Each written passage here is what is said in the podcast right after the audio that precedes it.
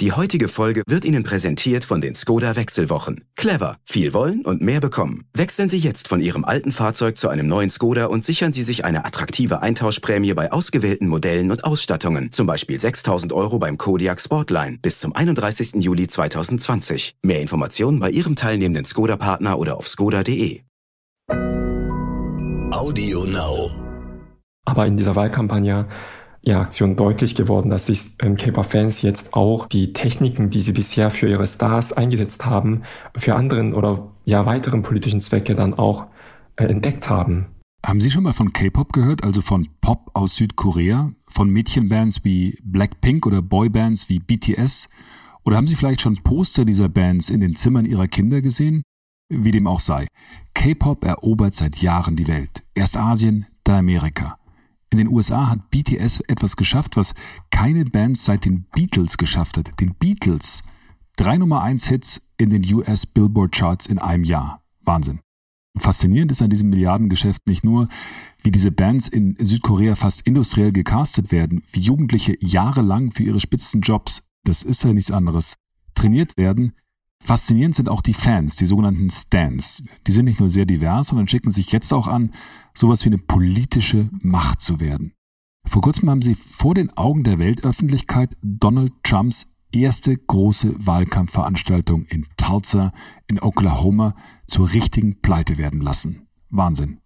Was passiert da? Was wollen die K-Pop-Fans politisch? Und wieso ist ausgerechnet Südkorea plötzlich so eine globale kulturelle Großmacht? Es ist ja nicht nur der K-Pop. Den Oscar für den besten Film dieses Jahres gab es auch für den koreanischen Film Parasite. Über all das spreche ich gleich mit dem Kölner Kulturwissenschaftler Sung Un Gang. Stern nachgefragt. Und damit hallo und herzlich willkommen zu Nachgefragt, dem Stern Podcast. Ich freue mich sehr, dass Sie dabei sind. Ich bin übrigens Florian Güsken und darf Sie in der nächsten halben Stunde begleiten. Und damit gleich zu Sung Un Gang. Er promoviert an der Uni in Köln, betreibt auch einen eigenen Podcast, der heißt Bin ich süß-sauer? Was er da genau macht, wird er sicher gleich erzählen. Und er beobachtet sehr genau, was sich in der Welt des K-Pop abspielt. Und auch, wie die K-Pop-Fans gerade Politik machen. Hallo, Herr Gang. Hallo, Herr Güsken. Vielleicht reden wir am Anfang ganz kurz über Sie. Sie sind Kulturwissenschaftler und arbeiten an der Uni Köln an Ihrer Doktorarbeit und Sie sind Experte für K-Pop, dieses weltweit so erfolgreiche Pop-Phänomen aus Südkorea. Jetzt gleich mal am Anfang die Frage, wie wird man denn das K-Pop-Experte? Ähm, zuerst mal, ich bin, glaube ich, ich bin kein K-Pop-Expert, sondern ich höre sehr gerne K-Pop-Musik und als Kulturwissenschaftler ähm, folge ich natürlich ähm, der Musik und auch der Industrie und auch den Themen und auch rundum ähm, verfolge ich auch mit gewissen Forschungsinteresse. Also mein Forschungsthema ähm, ist eigentlich ja die historische Zuschauerinnen auf der koreanischen Halbinsel vor etwa 100 Jahren. Ja, das war ungefähr die Zeit, als in Korea zum ersten Mal Theatergebäude entstanden sind. Und da gucke ich vor allem ähm, in die Medienberichte über die Zuschauerinnen. Also das heißt, unter welche Bedingungen die Frauen ins Theater gehen konnten, was für eine Debatte ihre Anwesenheit im öffentlichen Raum ähm, ausgelöst hat und wie das dann auch mit ähm, damaligen politischen Debatte dann zusammenhing. Das ist das Thema meiner Doktorarbeit. Das gilt natürlich auch dann für K-Pop-Kultur. Also es geht dann erst eher um die 20er Jahre des, des vergangenen Jahrhunderts als um die aktuellen 20er Jahre. Aber, aber ich habe ja gehört, dass Sie äh, auch äh, in mehreren deutschen Medien äh, immer wieder über K-Pop gesprochen haben mhm. und da auch sehr kompetent gesprochen haben, weswegen ich Sie jetzt auch angefragt habe. Mhm. Ich habe aber auch mitgekriegt, dass Sie einen Podcast machen, der heißt äh, Bin ich süß-sauer? Worum geht's denn da? Ja, kurz der Hintergrund.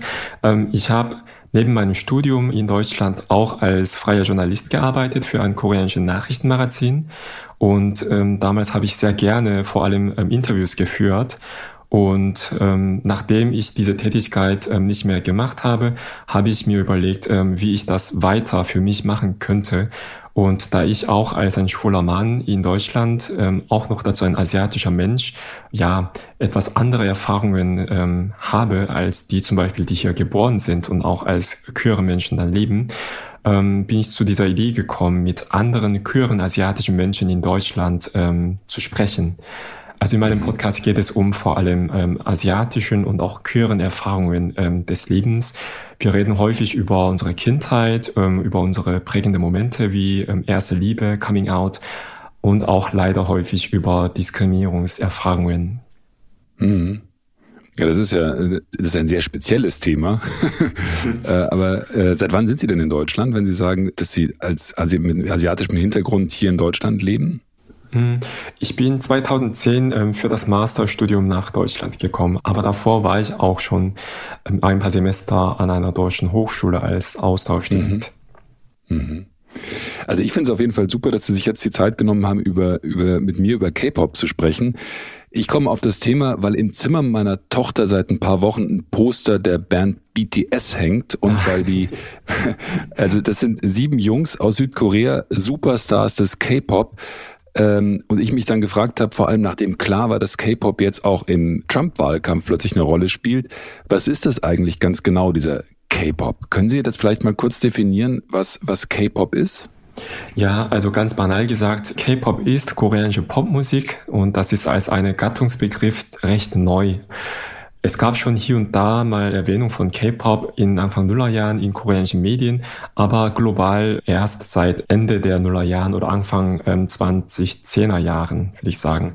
Und von mhm. Musikrichtung her, ähm, K-Pop ist sehr nah an amerikanischen wie europäischen Popmusik, die global auch dann wiederum rezipiert wird, wird häufig auch von zum Beispiel schwedischen Komponistinnen ähm, gemacht.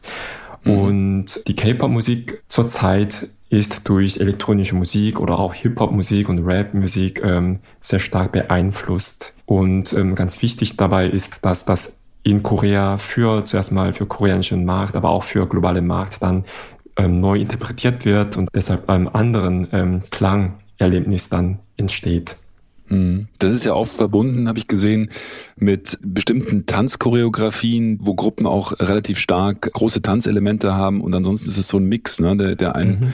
relativ stark beschwingt, aber dann doch ein relativ starker Mix ist, der ja äh, ziemlich eigen ist in seiner Ausrichtung, richtig? Ja, das ist ganz eigenartige an K-Pop, dass die allermeisten K-Pop-Songs ähm, oder Musik von Gruppen gesungen wird. Also es gibt auch vor allem dann Boybands oder Girlbands und selten gemischte Gruppe.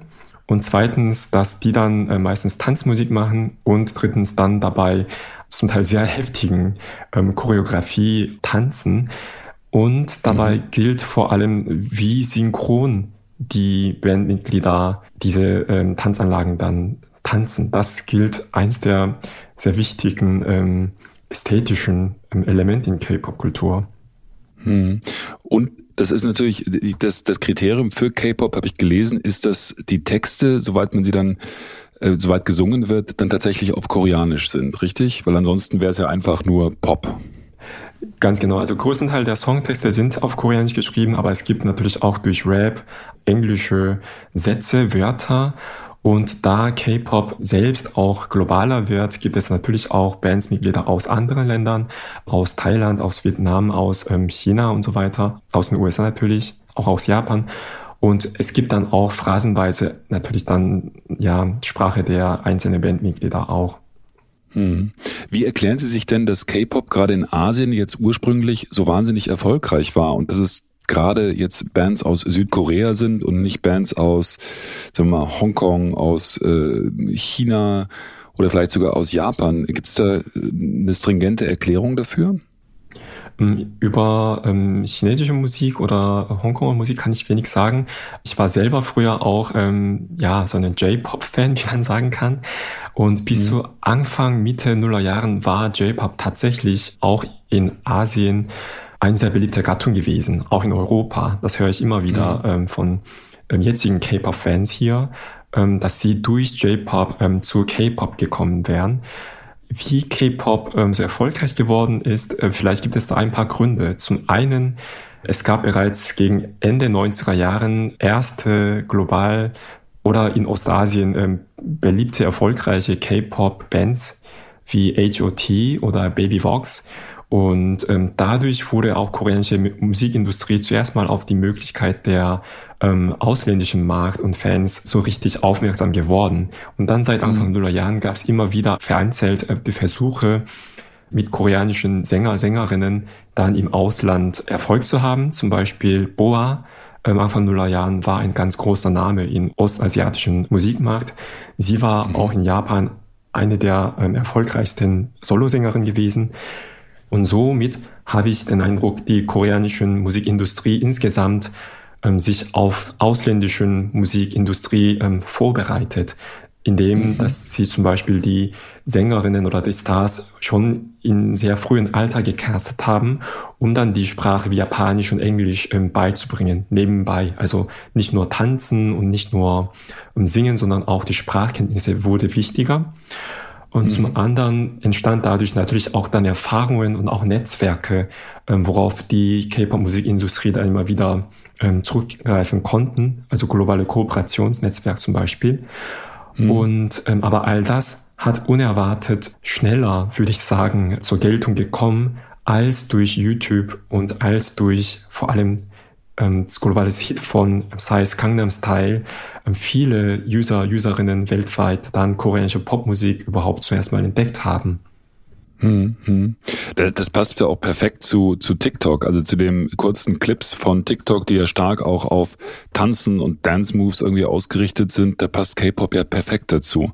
Mhm. Also ich fand das ziemlich, ziemlich überraschend, weil ich habe gesehen, dass also wie, wie erfolgreich die großen Bands sind, wie Blackpink oder die Boygroup BTS, äh, die ist in USA die erste Popgruppe seit den Beatles, die es geschafft hat, drei Nummer eins Hits in den US Billboard Charts zu erzielen binnen eines Jahres. Das ist ja ziemlich, ziemlicher Wahnsinn. Mhm. Und dann äh, im Apple App Store habe ich gelesen, gehen gerade Spiele mit BTS Stars als Figuren gerade auch wahnsinnig ab. Ähm, das Ganze, dieser, dieser Erfolg wird ja in Südkorea auch nicht dem Zufall überlassen. Ne? Sie haben das Industrie genannt, aber das wird ja äh, quasi industriell betrieben, auch dieses Casting von den Stars. Vielleicht können Sie kurz beschreiben, wie das da genau gemacht wird und wie diese Boys, Boy oder Girl Groups da entstehen. Ähm, ich bin nicht jemand aus der Musikindustrie, sondern ein sehr interessierter Beobachter.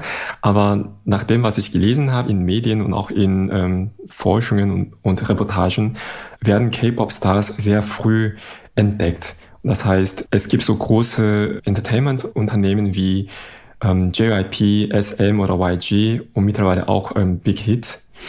Und diese Plattenfirmen oder diese Entertainment-Firmen halten regelmäßig Auditions ab, also manchmal sogar ähm, wöchentlich.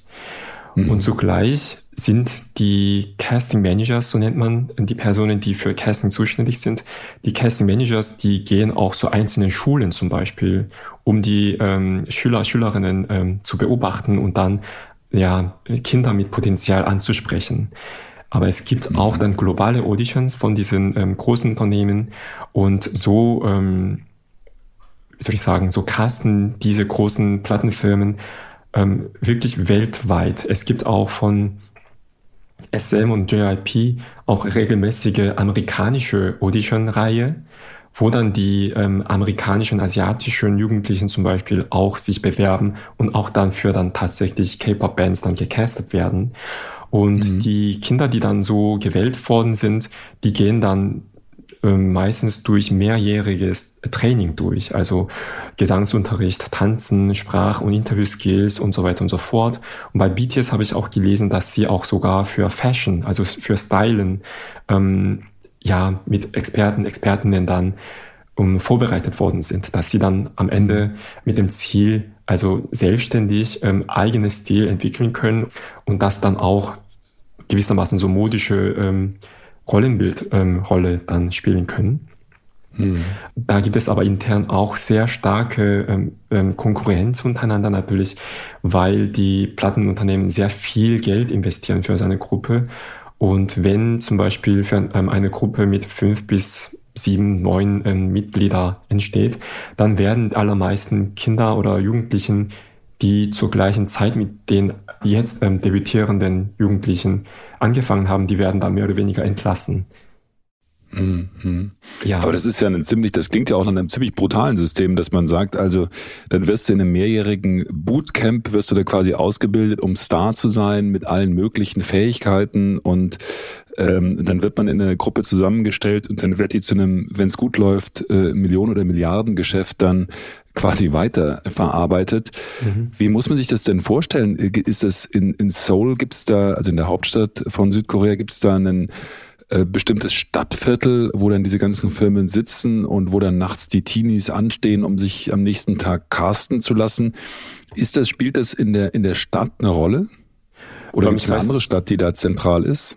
Ich weiß nicht, ob die Kinder ähm, ja irgendwo auf der Straße auf die Casting Managers warten, ähm, aber tatsächlich gibt's allermeisten Plattenfirmen in Gangnam, also das ist ein südlichen Stadtteil von Hauptstadt Seoul und dort ähm, sitzen die meisten Plattenfirmen und dort gibt es aber auch kleine Studios und auch Nachhilfeschule sogar für ähm, Kinder und Jugendlichen, die sich für K-Pop-Karriere vorbereiten wollen.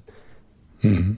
Muss man sich das vorstellen wie, wie Hollywood? Weil das Faszinierende momentan an der südkoreanischen Kultur ist ja, dass sie als, dass sie wahnsinnig erfolgreich ist. Also jetzt dieses Jahr hat äh, der, wie gesagt, Parasite als äh, als Film äh, einen Oscar gewonnen. Das war ja für Südkorea auch ein Riesenerfolg. Ähm, ist das dann deine Stimmung in der Stadt oder in diesem Stadtteil äh, wie Hollywood oder wie man sich Hollywood vorstellt? Oder kennen Sie das oder wie ist da die Szene?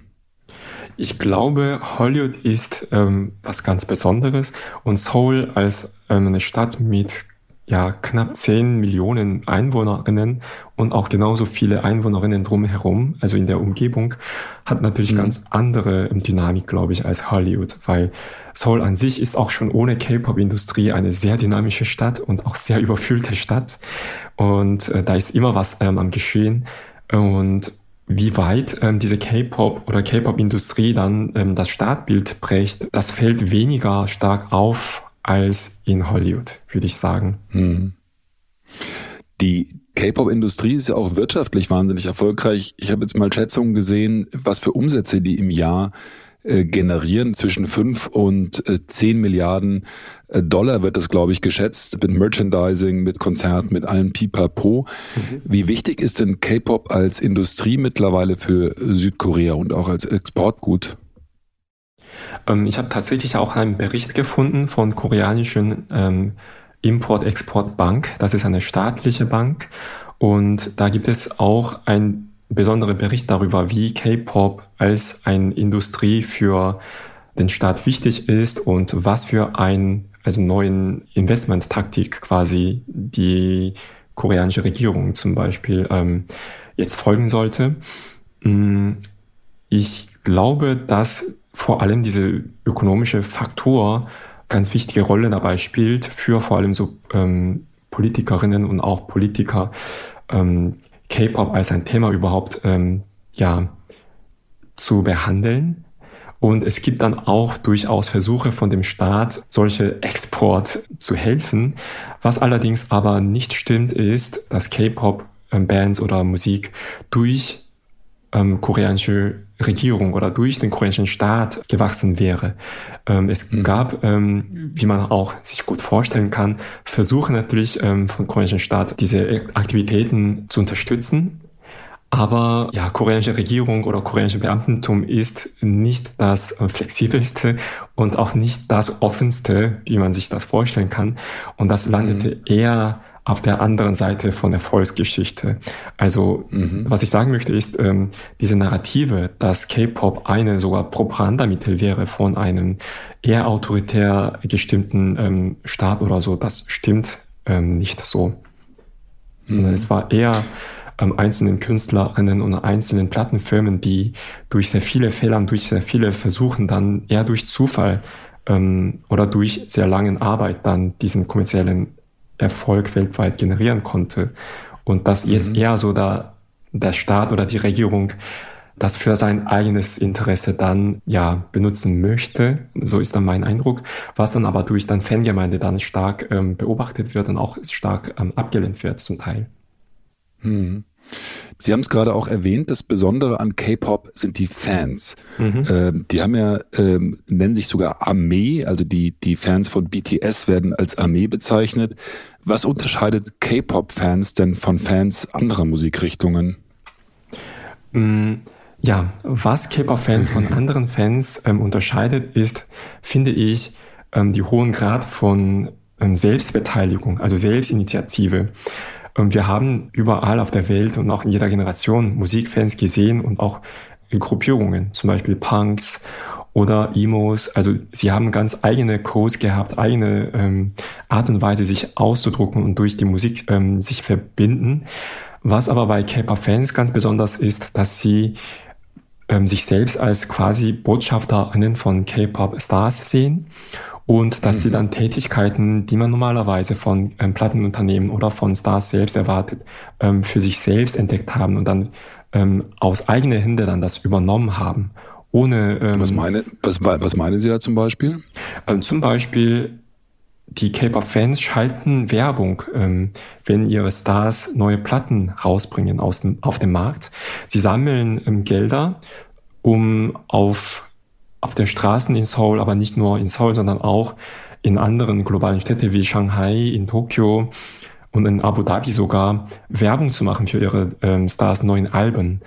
Und ähm, ja, und neuerdings ähm, diese Woche gab es dann wiederum auch Protest von BTS-Fans ja, vor dem Unternehmen Big Hit, weil die ähm, Fans finden, dass das Unternehmen zu wenig sich einsetzt, um die Privatsphäre oder um Personenrecht von ähm, Bandmitgliedern zu schützen.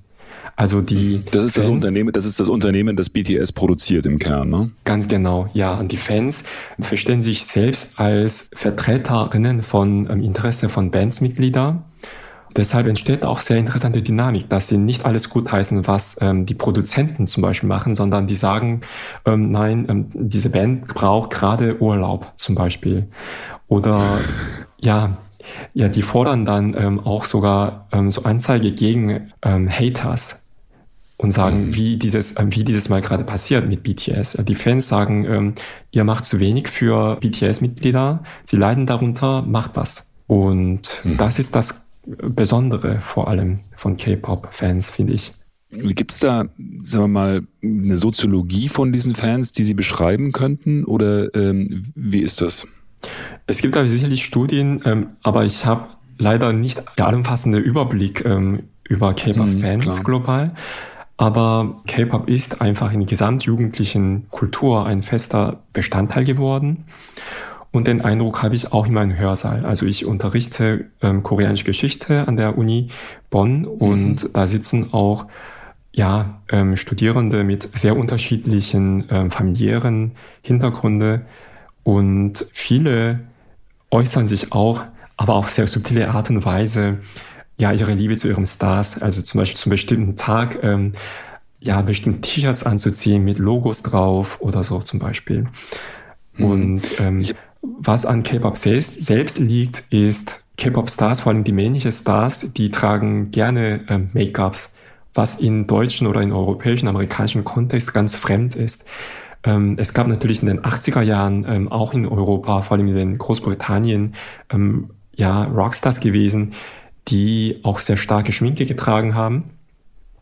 Und K-Pop-Stars generell tragen sehr stark Make-ups, die Männer, was in Korea dann wiederum aber jetzt nicht mehr als etwas ganz Besonderes gilt, sondern die Menschen dort und auch Jugendlichen denken, ja, das ist das, die äh, K-Pop-Stars machen halt.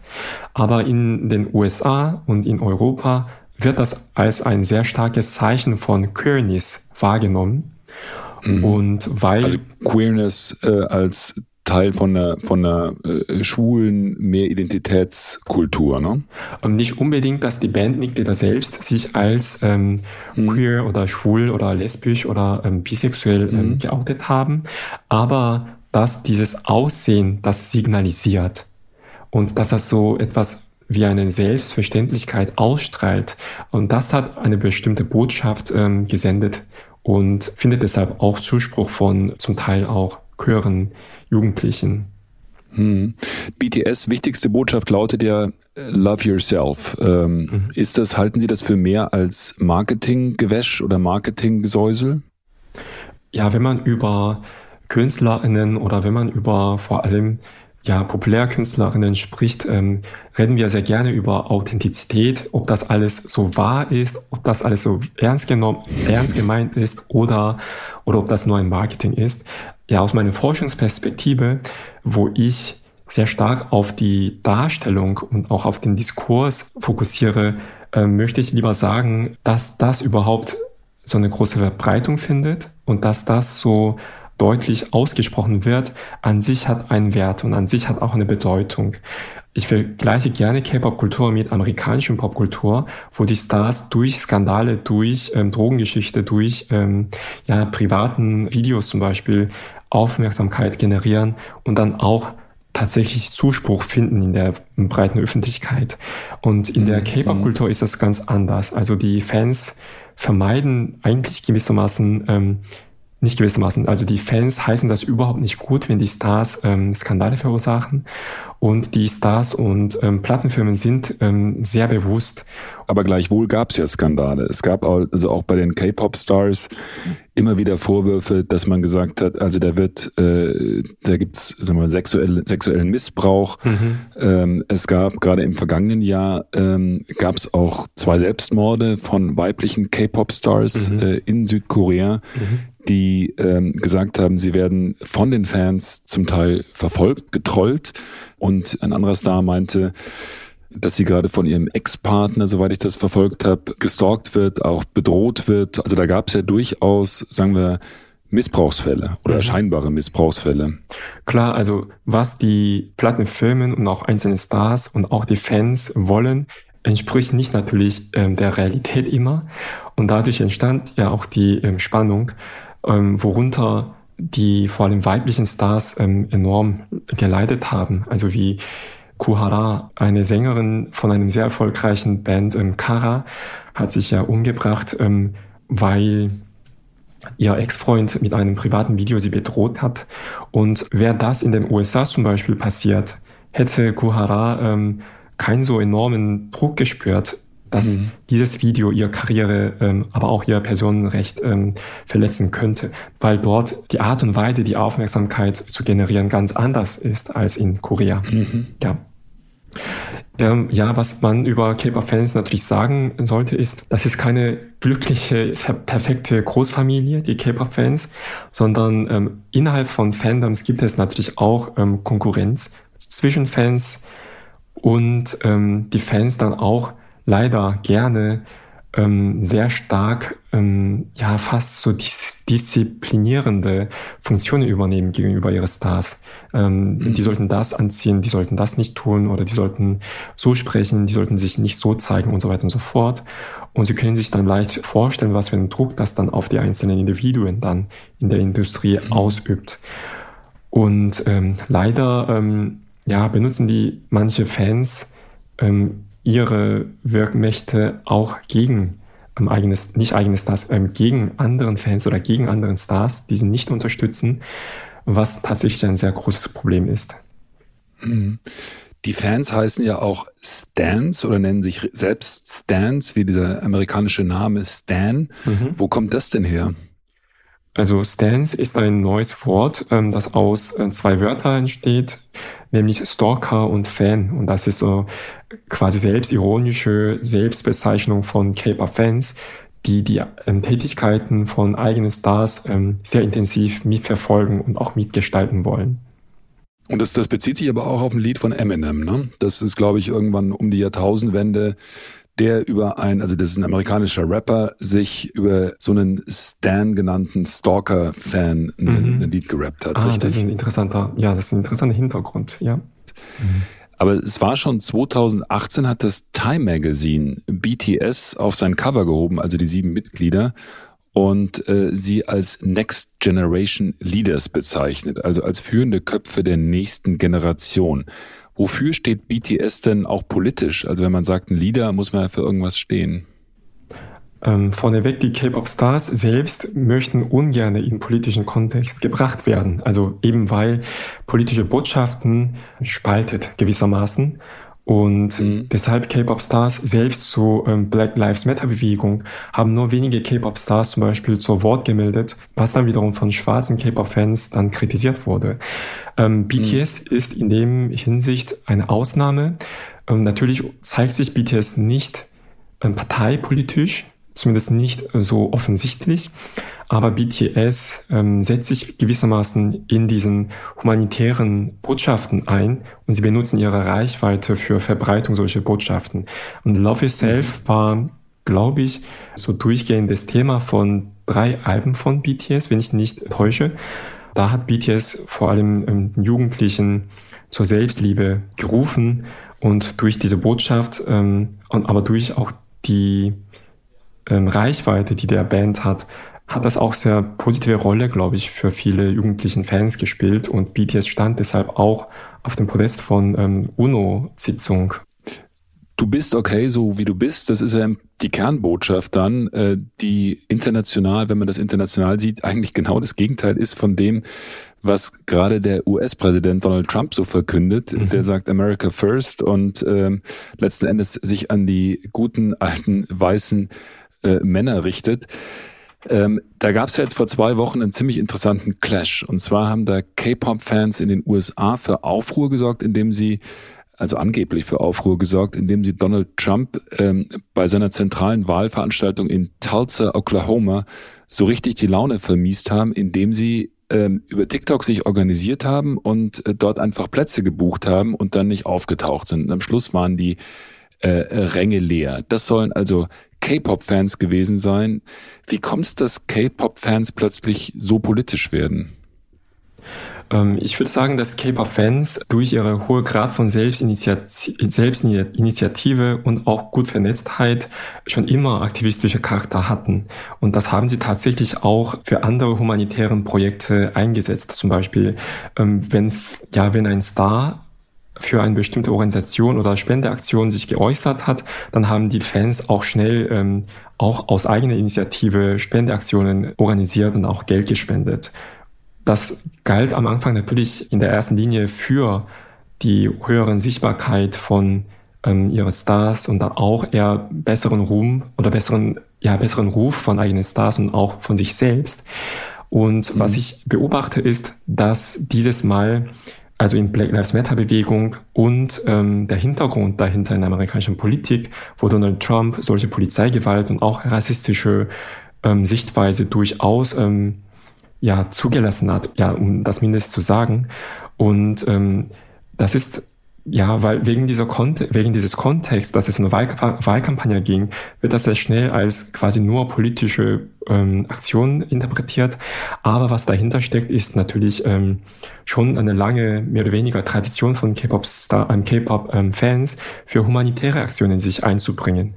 Und ähm, mhm. ich glaube, das ist dieses Mal aber in dieser Wahlkampagne ja, Aktion deutlich geworden, dass sich ähm, K-Pop-Fans jetzt auch die Techniken, die sie bisher für ihre Stars eingesetzt haben, für anderen oder ja weiteren politischen Zwecke dann auch äh, entdeckt haben. Das ist ja ziemlich faszinierend, denn als die Polizei jetzt in Dallas äh, in Texas dazu aufgerufen hat, Bilder und Videos von angeblich illegalen Black Lives Matter Matters Demos äh, zu schicken, haben die K-Pop-Fans dann einfach Videos von ihren Stars geschickt und haben so im Prinzip die quasi die Leitung, auf der die äh, Polizei erwartet hat, dass äh, Fotos von den und Bilder und Videos von den Demos kommen, haben sie quasi diese Leitung zugespammt. Ähm, das ist ja auch eine interessante Technik geworden. Was glauben Sie denn? Sind diese, diese K-Pop-Fans, die da jetzt in den USA aktiv geworden sind, vor allem aus den USA, also quasi Native K-Pop-Fans, oder sind es auch Fans aus Asien, oder ist das beides? Ähm, da habe ich leider keinen Überblick oder tieferen Einblick darüber, ähm, wer, ähm, wer so alle an dieser Aktion teilgenommen haben. Aber weil das, ähm, weil die originale Botschaft oder der originale Ruf danach auf Englisch getötet wurde und dann so schnell Verbreitung gefunden hat, ähm, würde ich sagen, ähm, dass es vor allem englischsprachigen K-Pop-Fans waren. Und die sind nicht, nicht, natürlich nur in den USA, sondern auch weltweit. Ja, und diese, ähm, vor allem diese Aktion ähm, mit K-Pop-Fan-Videos, ähm, die Überwachung von ähm, Dallas Polizei zu hindern, hat auch gewissermaßen online-typischen Aktionscharakter, nämlich dass viele das auch als eine Art von Spielchen sehen und dann auch daran sehr leichtschwellig teilnehmen. Und da mhm. ist, glaube ich, beides. Es gibt natürlich politische Wille, aber auch Spaßfaktor kann man nicht ähm, ignorieren. Ja. Ich habe gelesen, dass für viele K-Pop-Bands die Wehrpflicht in Südkorea ein Riesenproblem ist, weil die Stars dann plötzlich eingezogen werden. Äh, wann wird man denn in Korea eingezogen und wie lange dauert da der Wehrdienst? Also im Prinzip muss jeder Mann ähm, ab seinem 18. Lebensjahr Militärdienst leisten. Wenn man studiert oder wenn man ja in unter bestimmten familiären ähm, Situationen ist, ähm, kann man das verschieben. Aber nur ausnahmsweise kann man sich von Wehrdienst befreien und das gilt auch für dann ähm, weltweit erfolgreichen zum Beispiel koreanischen Fußballer, aber auch für ähm, natürlich K-Pop-Stars. Und derzeit, es gibt unterschiedliche Modelle, aber derzeit normalerweise dauert eine Wehrdienst ähm, ein Jahr und sechs Monaten. Also 18 Monate insgesamt dann? Ja. Äh, das ist ja für so eine, für so eine Musikkarriere kann das ja schon äh, ein Riesenproblem sein, wenn dann plötzlich äh, ein Teil der super erfolgreichen Boyband beim Wehrdienst ist und nicht mehr auftreten kann. Das ist ja schon ein, ein Problem. Aber ich habe auch gehört, dass das mittlerweile tatsächlich, dass der, sagen wir mal, der, der Durchlauf an äh, erfolgreichen Bands auch relativ hoch ist. Das heißt, es gibt durchaus dann ein Alter, wo ganz klar ist, die Boybands sind dann erwachsen und treten dann auch ab und werden dann schlicht ersetzt. Stimmt das so? Ja, ähm, die Plattenfirmen wissen natürlich ähm, dieses Problem und deshalb gibt es immer wieder vor allem in Boybands ähm, hören, dass auch ein und selbe ähm, Plattenfirmen quasi so jüngeren Brüder von erfolgreichen Bands vorbereitet. Hm. Wir haben jetzt darüber gesprochen, dass K-Pop in Amerika groß angekommen ist, groß eingeschlagen hat, äh, dort auch den, selbst im Wahlkampf eine Rolle spielt. Wie ist denn Ihr Eindruck? Welche Rolle spielt K-Pop bisher in Deutschland? Ähm, also deutsche K-Pop-Szene ist, ähm, glaube ich, kleiner als in, in den USA. Aber das spielt unter den Jugendlichen eine große Rolle, habe ich den Eindruck. Und ob die deutschen Jugendlichen sich auch an ähm, solchen Aktionen teilne teilgenommen haben, kann ich leider nicht sagen. Ähm, was ich aber sagen kann, ist, dass ja das Interesse an Korea ähm, als solche durch K-Pop dann größer geworden ist und deshalb auch, ja, als ein Dozent erlebe ich einfach so eine Zunahme von Studienbewerberinnen und auch Studienzahl. Hm. Naja, es gibt ja, Korea, es ist ja momentan total faszinierend, was alles aus Korea kommt. Also da kommt die, wir sprechen die ganze Zeit schon drüber, K-Pop kommt her, die Filmindustrie scheint wahnsinnig erfolgreich zu sein. Aber es gibt ja auch äh, Sachen wie ähm, dieses, also so, so selbst Lehrvideos auf YouTube, dieses Baby Shark, ich weiß nicht, ob Sie das kennen, kommt ja beispielsweise auch aus Südkorea. Also Südkorea scheint zu einem ziemlich faszinierenden Entertainment-Exporteur zu werden. Da haben wir auch drüber gesprochen. Ich finde das ziemlich interessant und auch faszinierend, weil ähm, ich mich nicht erinnern kann, dass jetzt mal abgesehen von irgendwelchen Karate-Kid-Geschichten vor 20, 30, 40 Jahren Exporte, also auch Kulturexporte aus Asien derart erfolgreich waren? Oder bin ich da falsch gewickelt und habe da eine falsche Wahrnehmung? Ähm, wie gesagt, ähm, koreanische Kulturindustrie als solche hatte schon seit langem ähm, Interesse an ausländischen Markt. Und da spielt ähm, nicht nur ökonomische Interesse eine Rolle, sondern auch, ja, auch gewissermaßen so American Dream, aber auch nach meiner Meinung da spielt auch so koloniale Erfahrung von ähm, ausländischen Macht auch eine wichtige Rolle. Dass Korea ähm, über mehrere Jahrzehnten immer propagiert wurde, dass alles in den ähm, anderen Teile der Welt besser wären und dass aber vor allem Korea sich als eine moderne Nation auch beweisen sollte und dann auch durch ähm, eigene Leistung, durch die Kultur ähm, sich zum Aus Ausdruck zu bringen, aber auch Erfolg zu haben. Hm. Na, ich finde es hochfaszinierend. Äh, ich habe jetzt in dem Gespräch wahnsinnig viel gelernt über Korea und auch über den K-Pop und vor allem finde es total interessant, wie sich da dieser politische Aktivismus möglicherweise über das Internet dann auch verbreitet, weiterentwickelt. Ihnen tausend Dank, Herr Gang, für das ziemlich instruktive Gespräch. Ähm, Würde mich freuen, wenn wir bei Gelegenheit dann wieder mal sprechen würden. Bis dahin äh, alles Gute und tschüss. Ich danke Ihnen auch. Tschüss. Und damit wären wir am Ende der heutigen Folge. Vielleicht hören Sie sich ja jetzt mal ein paar der erfolgreichsten K-Pop-Songs an. Love Yourself, die Botschaft von BTS, ist ja so oder so sicher nicht die schlechteste Botschaft. In diesem Sinn wünsche ich Ihnen alles Gute, bis zum nächsten Mal. Love Yourself und Tschüss. Stern nachgefragt. Dieser Podcast ist Teil der Initiative Zeit, die Dinge neu zu sehen. Audio Now.